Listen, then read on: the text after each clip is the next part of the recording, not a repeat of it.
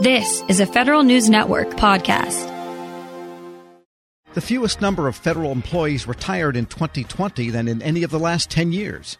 But with more than 30% of all federal employees eligible to retire in 2022, succession planning efforts are particularly important for agency functions like financial management, which expects to be hit hard by the long-time employees heading into the sunset. Federal News Network's executive editor Jason Miller spoke with members of the CFO Council, who authored a recent strategy where succession planning was a key focus. Mike Wetklow is the deputy CFO at the National Science Foundation, Ben Ficks, deputy CIO at the Nuclear Regulatory Commission, and Steve Kunze, the deputy CFO at Commerce. They outlined CFO Council plans for the future of that workforce. First, we hear from Commerce's Steve Kunze.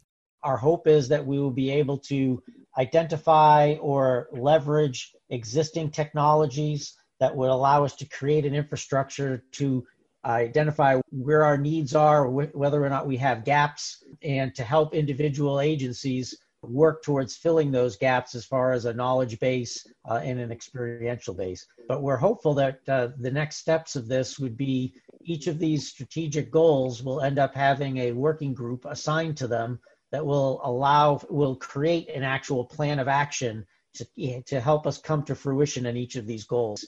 This is Mike. Um, another thing we're doing is getting out there more with universities. I mean, it's not uncommon for an employer to go out to job fairs or things like that, but we're trying to bring in new folks, but we're trying to do it together. So we have uh, the CFO Council just put out a brochure to help students, you know, out, out there in the community understand what financial management is, understand uh, the types of uh, careers that they could have uh, coming to work for the federal government.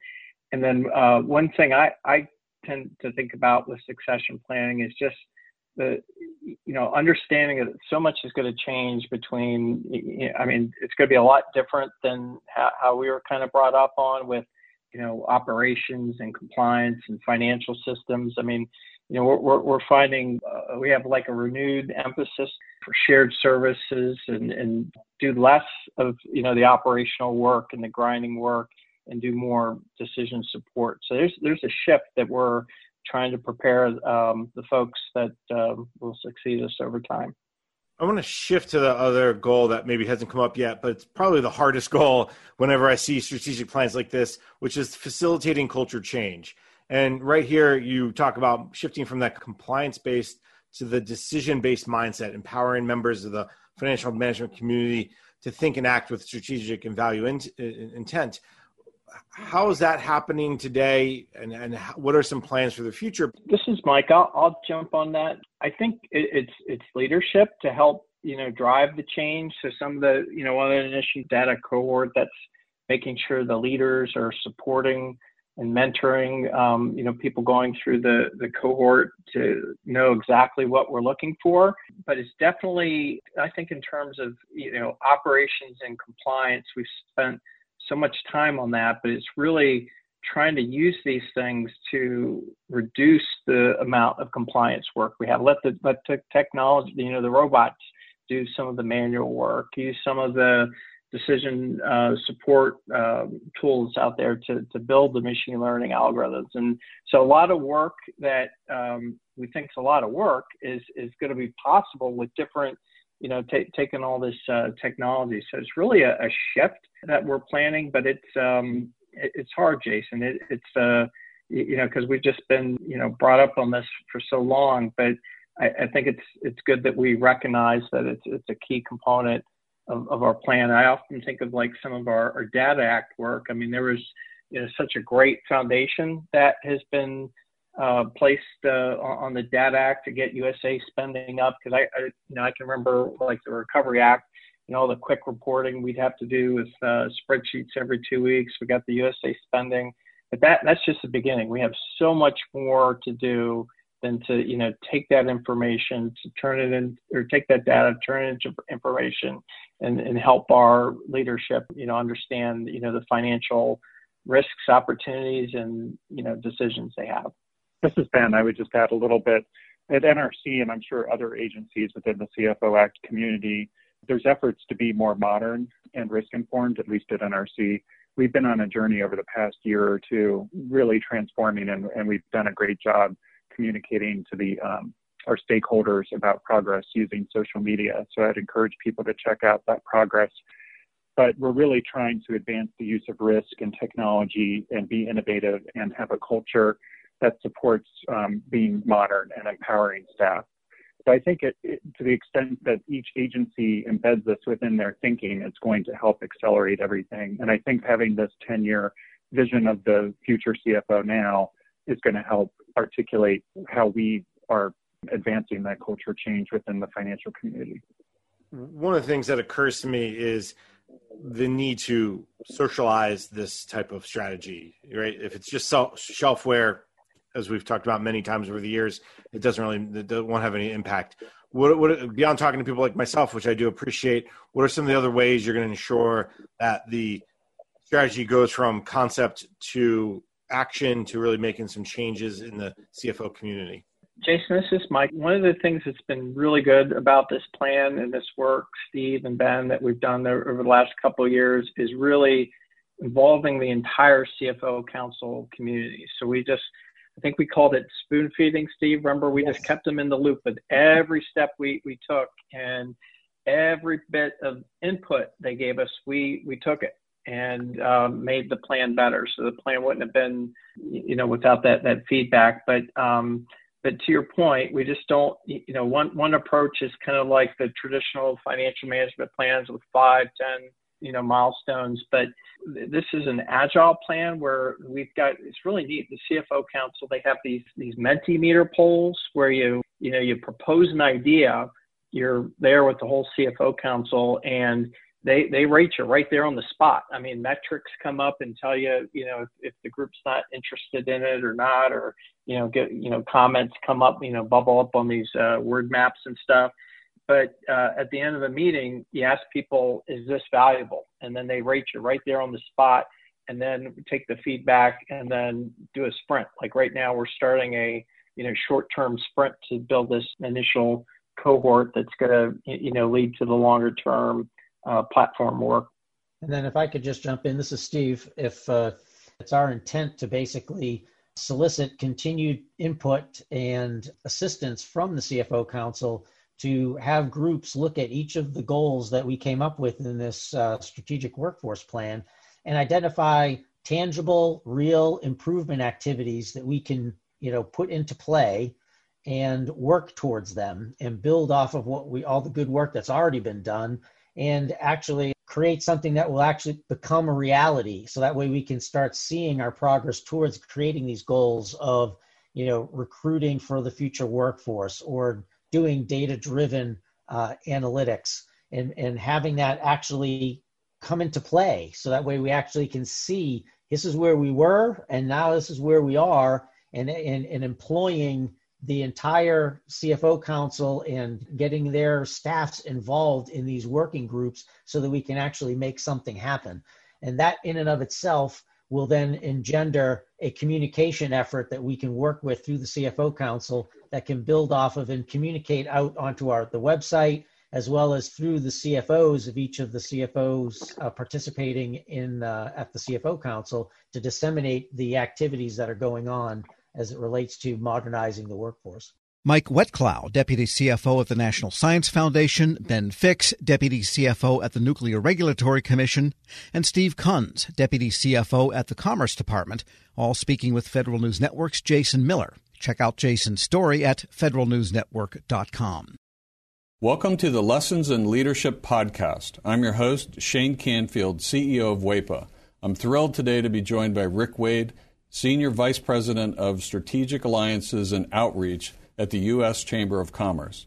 Previously, Rick was a senior advisor and deputy chief of staff to Secretary of Commerce Gary Locke. He worked closely with the Obama administration, and he also worked with Commerce's Economic Development Administration to foster regional economic development in distressed areas and with the Minority Business Development Agency to create jobs through the growth of minority owned businesses. He received a BS from the University of South Carolina and an MPA from Harvard University. Rick, welcome and thanks so much for joining me. And thank you so much for having me. Look forward to the conversation. Rick, in today's environment, leaders have had to adapt and find new ways to lead with transparency and empathy.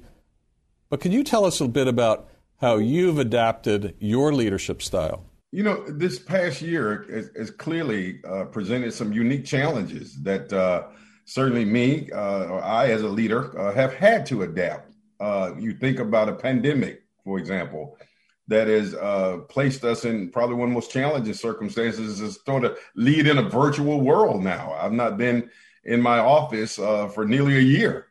And, and the idea that we don't have the human interaction, uh, which I think is very important when you think about the I- empathy that is a, a, very important value of leadership. So trying to lead from a virtual uh, environment, Shane, and be empathetic and be sensitive to the needs of others has presented a terribly difficult challenge. One of the other defining uh, moments, I think, in our time uh, that has dictated uh, a change in leadership, if you will, uh, was the murder of George Floyd. I think it created a whole different consciousness uh, in America and certainly within me uh, about the importance of being empathetic in, in, in the way I lead, to be inclusive, to be to, to lead in a way in which you're very sensitive to the impact of your decisions uh, on those on others uh, across our community. So it certainly has been a challenging year uh, to adapt, uh, but I'm happy to say that uh, I'm still here and we're moving forward. Perfect. Throughout your career, what have been some pivotal moments or lessons learned that have shaped the leader that you are today? You know, there have been so many moments, Shane. I, you know, I grew up in rural South Carolina uh, quite honestly, at a time when I, I mean, I saw what legal segregation was. I mean, I, I wasn't able to go to an integrated school until middle school, being bused across town. And I remember, as strangely as it may sound, uh, in 1979, I wanted to run for vice president of my student body at Lancaster High School, a little rural school. And I had to run on the ballot as vice president black, literally. And there was another candidate who ran as vice president white. And the irony of that story uh, is that the following year, I ran for president and I won overwhelmingly. That was a lesson for me in leadership. And, and the lesson there was, you know, perseverance, uh, have the tenacity, uh, have a vision, and overcoming barriers.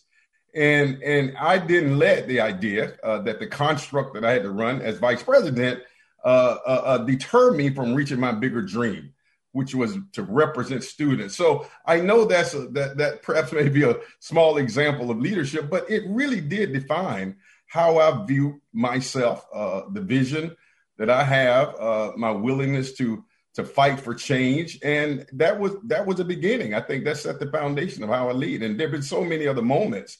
Uh, one of the most defining moments for me personally was uh, the, the, the massacre at Mother Emanuel Church in Charleston, South Carolina. A very close friend of mine, Senator Reverend Clementa Pinckney, who lost his life, and and it, it conjured up again these issues of how deep the divide in terms of race in America is, and but it also inspired me to lead even more and to lead harder and to lead with diligence and vigilance uh, to help close that divide.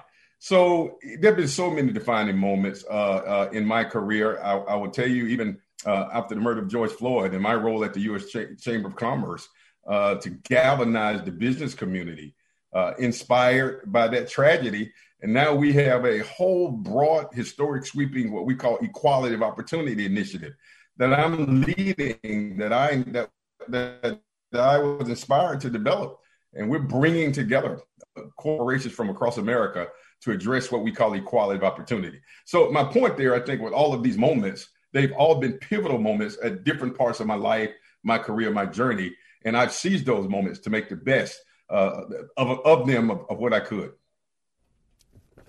It's fantastic. It's a great, great answer. Many stories. Thank you very much for sharing that. Um, who is the most impactful leader in your life, and what quality did you admire about them?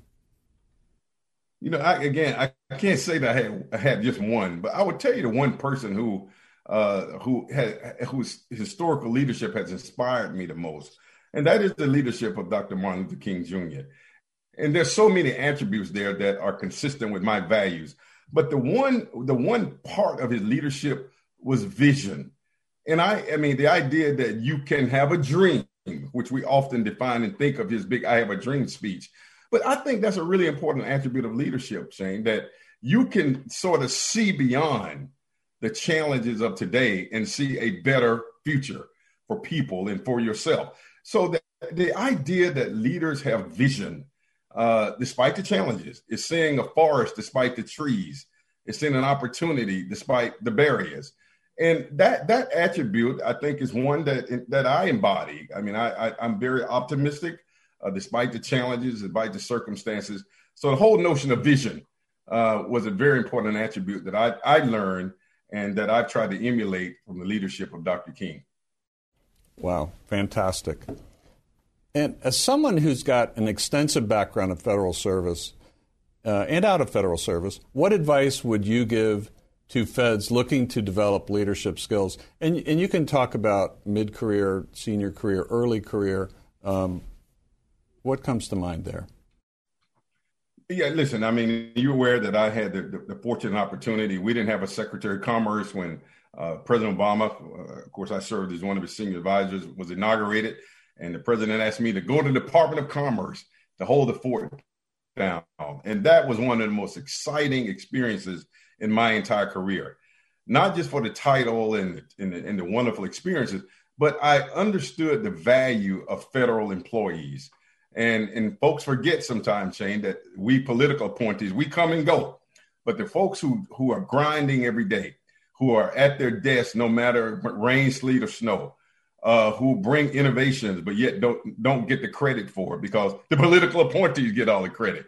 I think I learned something about the humility of, of being a leader, uh, and and and and I, I I built so many friends who were federal employees, not just at the manager level, but the frontline workers, the administrative assistants. And I was very deliberate. I mean, one of the things that I was most proud of, strangely enough, I was that guy, even though I was senior advisor to the Secretary of Commerce, and I, I, my office was on the floor, at the top floor. We call it the blue carpet.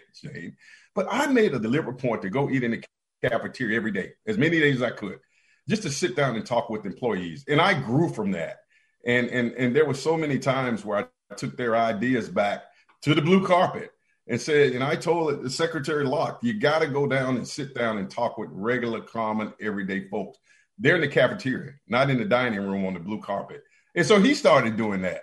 So the, the point is, I think for me, the advice that I would give is to continue to do the hard work. I do think that we should do a better job in government in providing the kind of admiration for those workers as we do the high level appointees. And, and that may be something that, uh, that I'm looking to work on myself uh, to help continue to advocate for our federal employees. Uh, they, they, those are hard workers. That's where the work gets done. And, um, and, and, and so I think that's a lesson for me. If there was some advice and counsel I could give, is to continue to do your work, but, but we have to do our work as leaders of these agencies to create ladders uh, of success and, and, and reward and admiration for the hard work that they do. Rick, thank you very much. You've inspired me. These are tremendous insights and stories. Uh, I love every single one of them. You've got a fascinating journey in leadership yourself. And thank you very much for sharing that with us today. Well, thank you for the opportunity. Thank you. I'm Shane Canfield, CEO of WEPA. Thank you for listening to today's Lessons in Leadership podcast.